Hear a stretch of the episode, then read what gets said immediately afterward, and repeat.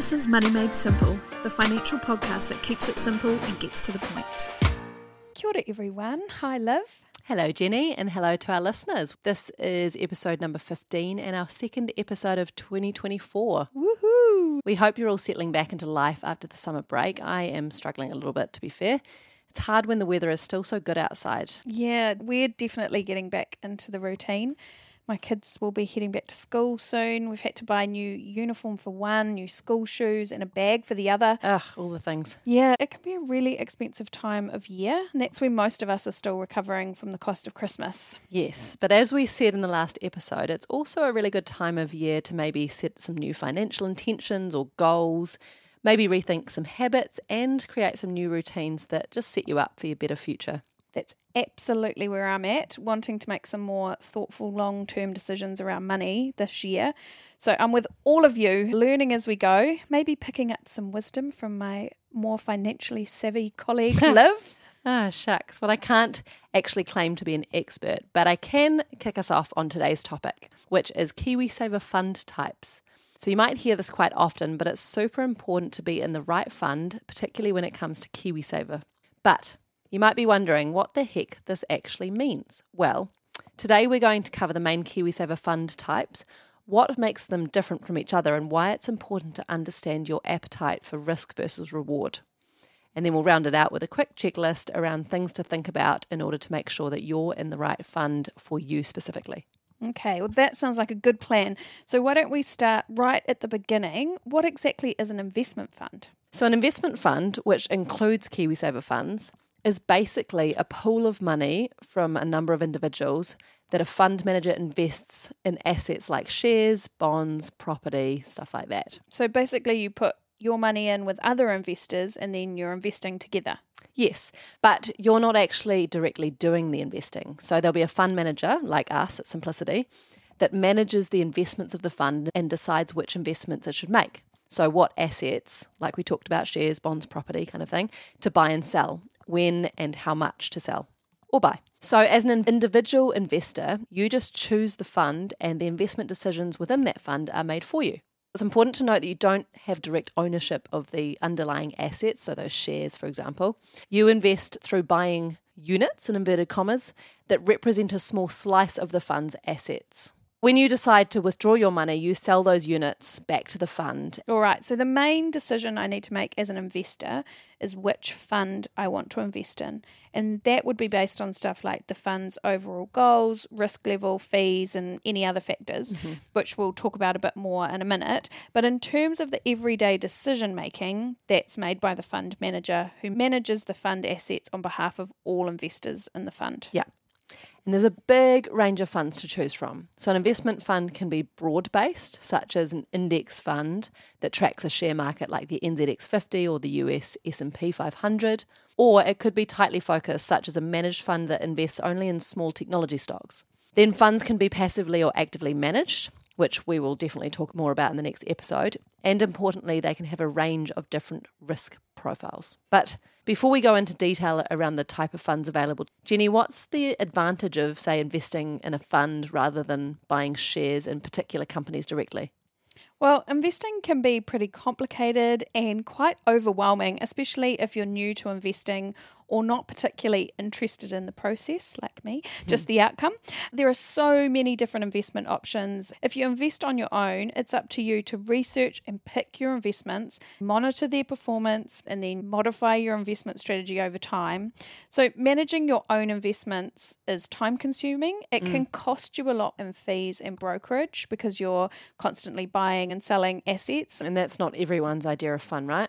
Definitely not my idea of fun. Mm-hmm. And the fund manager brings professional management expertise to the process. And because they're doing things at scale, they can generally keep fees and costs lower than an investor might be charged when buying a range of individual investments. Yeah. So basically, funds make investing simple because beyond making sure you're in the right fund, you don't need to do any of the grunt work yourself. And you're likely to have your money spread across a much wider range of investments. So you're making the most of the benefits of diversification. You're not having all your eggs in the same basket exactly. like we talked about last time. Yes. Yeah. So there are lots of different types of funds, but for today's episode, we're going to focus on the main KiwiSaver fund types.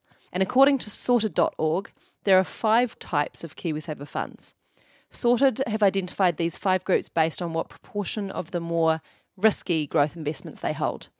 The five groups are defensive, conservative, balanced, growth, and aggressive, which is also sometimes called high growth, like here at Simplicity. And Simplicity actually has exactly these five KiwiSaver funds.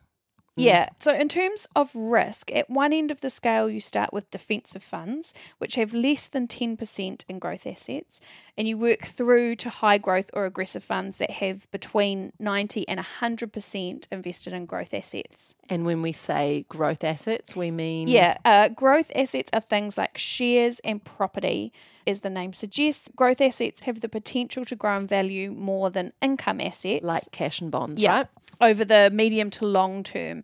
But growth assets also involve more risk and will have greater ups and downs in value than income assets, which often have a set return. And there's a trade off being made here called the risk return trade off, which states that the potential return rises with an increase in risk. So, using this principle, investors can associate low levels of uncertainty or risk with lower potential returns and high levels of uncertainty or risk with higher potential returns.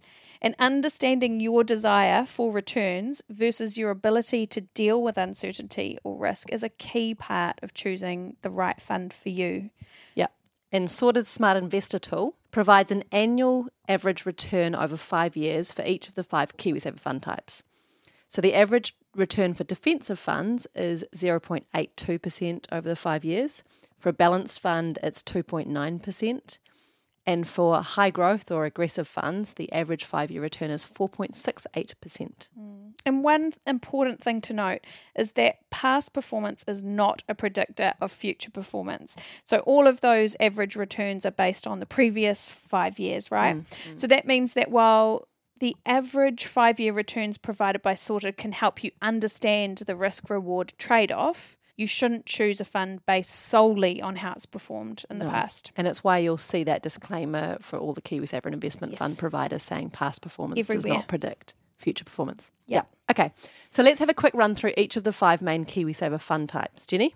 Okay, let's start with defensive. Defensive KiwiSaver funds hold less than 10% in growth assets, so the majority is invested in fixed income things like cash, bank deposits, and government bonds, basically.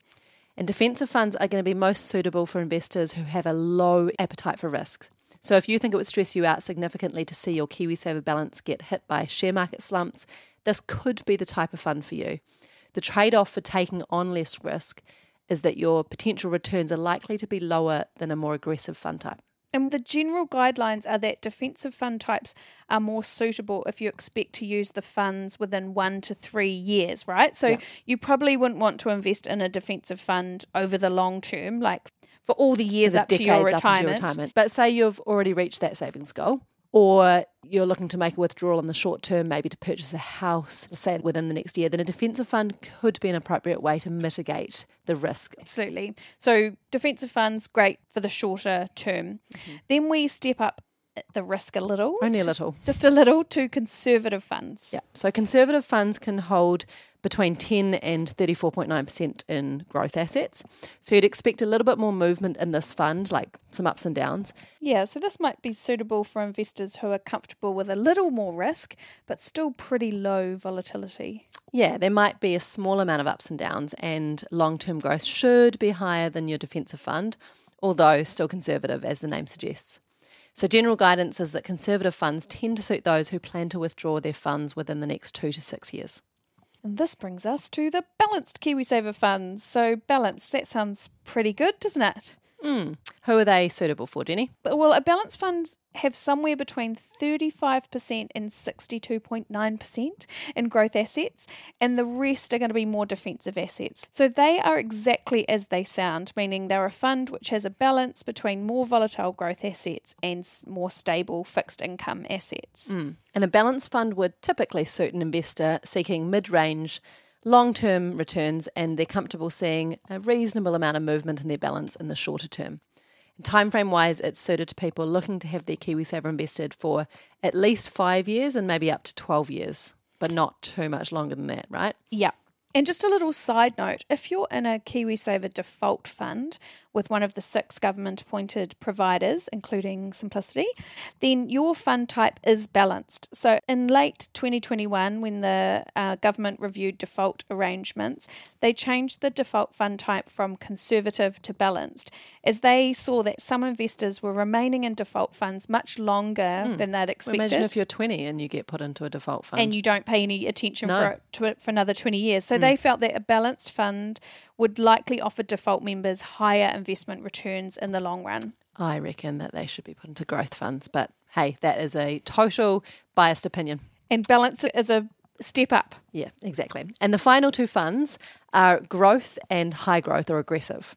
So, growth KiwiSaver funds hold a significantly larger proportion of growth assets than what we've covered so far, so between 63 and 89.9%, while for aggressive or high growth, it's 90% growth assets or more. In some cases, even 100%. Yeah. So these funds have the potential for higher returns than the options with those lower proportions of growth assets. But the downside is that they're riskier and are more prone to frequent and bigger swings in value as investments kind of move up and down with the market.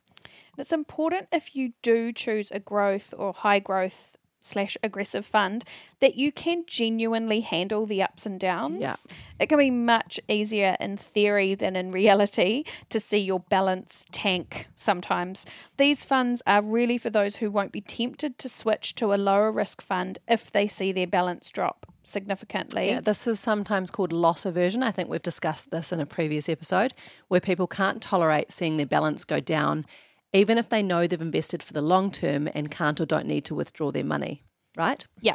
And switching funds to a lower risk fund in the downturns actually means you lock in your losses because you won't be there to benefit from the upswing when the markets recover, as they inevitably do. Sometimes very rapidly. Yeah, absolutely. So our colleague Ian always says you should apply the sleep test. So if investing in a growth fund or a high growth fund keeps you up at night when the markets are down, So your, your balance has lost money. yes, then then you might be in the wrong fund. Hmm. So, growth funds and high growth funds are generally suitable for those who are looking for higher growth over the long term, as in like 10 years or more. And as we talked about, are comfortable with big ups and also comfortable with the big downs along the way. Actually, can you just explain about the timeframes for each of these funds? Hmm. Why that's important? Sure. So, this is called an investment horizon or time horizon. And it's basically a way to assess your risk tolerance as an investor. So, it provides the answer to the question when do you need this money? For example, if you know that you need to withdraw your money next year, you don't have a lot of time to grow that money, and you may not have a lot of room to risk losing some or all of it. And if the markets are down when you need to get your money, you, you don't have any time to wait for them to recover. Yes, but if on the other hand you have a long time horizon, you can take on more risk and chase higher growth as the market has many years to recover in the event of a slump or crash, which we've seen happen recently. Yeah, that makes sense. Okay, so we've looked at the different KiwiSaver funds and we've talked about understanding your appetite for risk versus reward or returns and also your investment time frame. So we're always encouraging people to consider fees We as sure well, right? yep. Particularly as they apply to different providers. But can fees differ across fund types too? Yeah, good point. As we know, fees can differ widely across KiwiSaver providers. You know, we like to talk about those differences. Um, and they can also differ across funds. So, for example, according to our trusty sorted, the average conservative fund fees are about 0.9% per annum, while the average growth fund charges just over 1.2% per annum. So, it generally costs less to invest in a lower risk fund than a higher risk fund. Although, here at Simplicity, all of our KiwiSaver funds have the same fee of 0.25% per annum. And that's obviously much lower than the Yeah, averages. both right? of those averages. Yeah. Okay, so it's definitely worth checking out. And if you're using Sorted, they have a fund finder or a, a tool called Smart Investor. Once you've selected a fund type, so say you want to look at balance funds, then you can compare the fees for all the balance funds across various providers. Cool. So, absolutely worth spending some more time working out what's right for you. Can you live with some volatility for greater growth long term? Or do you prefer having peace of mind in the slow and steady approach? Or do you have not much time where you want to get it out? Yeah. I think it's important to acknowledge that all investing requires a certain amount of risk. It's never 100% a sure thing that everything will work out as planned. Mm. But the higher returns you chase, the more risk you have to be prepared to accept. Yeah. And there's lots of tools online that can help you work out the right fund type for you. Like we have a tool on our own website. Obviously, we've mentioned the fund finders on sorted.org. Yeah, and both of these tools are basically going to ask you the same three questions. Let me, I know the I know the uh, question. So number one, Jump in there, Liv. Go for it. always the goody good at school. So how long are you investing for? Number one. In a given year, what level of possible gain or loss, like which is basically called volatility, are you prepared to accept and actually accept it? And number three, how much risk are you willing to take to generate returns over the long term? three gold stars. And and once you've answered those questions and you know what type of fund best suits you, so it's going to spit out whether you should be looking at conservative funds or high growth funds, you Or need to look at the funds available in that category. Then you can compare fees, long term performance history, and there may be other factors that you want to consider as well, such as what the fund actually invests in. Or you might want to look at the values or ethics of the provider, um, as well as other services that they offer. For example, do they offer first home loans? Yes, or do they have an awesome podcast? But you should be able to find the right fund for you. yeah, absolutely. It's probably us. so, just as a side note, I was reading, as I do, the FMA 2023 KiwiSaver report. Of course you were. Yeah. And I found out that the majority of Kiwis are in growth funds, almost 1.5 hmm. million people. That's pretty cool, right? Yeah. There are also over 1.1 million people in a balanced fund if you include the 324,000 default members. Yeah. So that's way over half of KiwiSaver members in either a balanced or a growth fund. And, and more in a growth, which is great. Yeah, and that probably reflects the fact that KiwiSaver is primarily a retirement savings vehicle, right? So people are willing to take on some risk for higher potential returns over the long term. Yeah. Aggressive and high growth for the win. that's not advice. Anyway, so that's KiwiSaver fund types. I hope you have a better understanding about the differences between these fund types and you've either determined that you're already in the right fund for you or that maybe you need to do some more thinking and research around it. And just a reminder, as we said, there are tools online, and we've got all the links in the show notes, of course, that can help you make this decision. So, what's coming out next time? Well, if you remember in the previous episode, we looked at the benefits of diversification and we talked about this in relation to the two main investment approaches, active and passive investing. And we thought that it might be worth going into this in a bit more detail, right? We sure did. So, in the next episode, we're going to discuss the passive versus active investing approaches and, of course, our personal opinions on that debate. yes. Uh, who can guess our approach already, having listened in for the last few months? Anyway, we hope you can join us. See you next time. Bye.